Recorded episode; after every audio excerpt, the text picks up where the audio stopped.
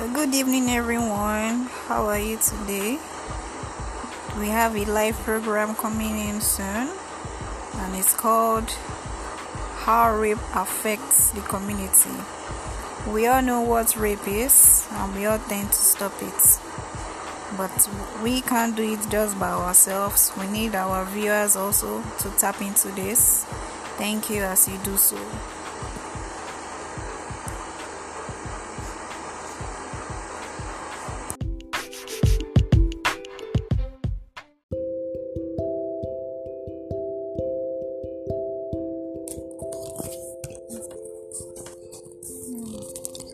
Good evening, everyone.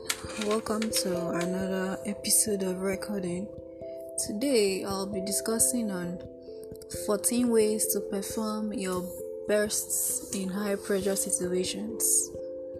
Well, we all know what high pressure situations mean. When we're pinned down or we're pressed by difficulties, what are the best ways we ease our mind of them?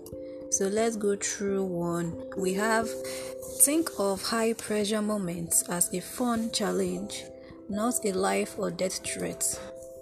Now, I will start with most people see pressure situations as threatening, and that makes them perform even less well.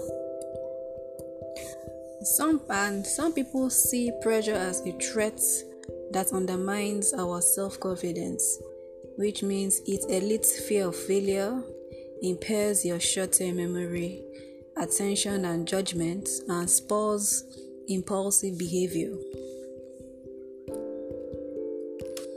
And then a question for us when you see the pressure as a challenge, you are stimulated to give the attention and energy needed to make your best efforts, which means the right to practice build challenge thinking into your daily life.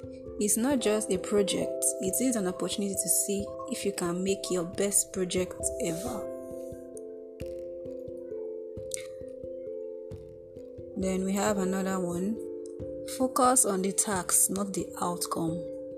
This means that it might be the easiest tactic of all. And it also means developing tunnel vision, which means when you keep your eye on the task at hand and not only the tasks at hand, all you can see is the concrete steps necessary to excel. For example, for a student writing a paper, that means concentrating on doing stellar research, not obsessing about the ultimate grade. One another question What will happen if you don't get it, and whether you should have majored in economics after all? The third one take control. In a pressure moment, there are factors you have control over and factors you don't. But when you focus on those uncontrollables, you end up in intensifying the pressure.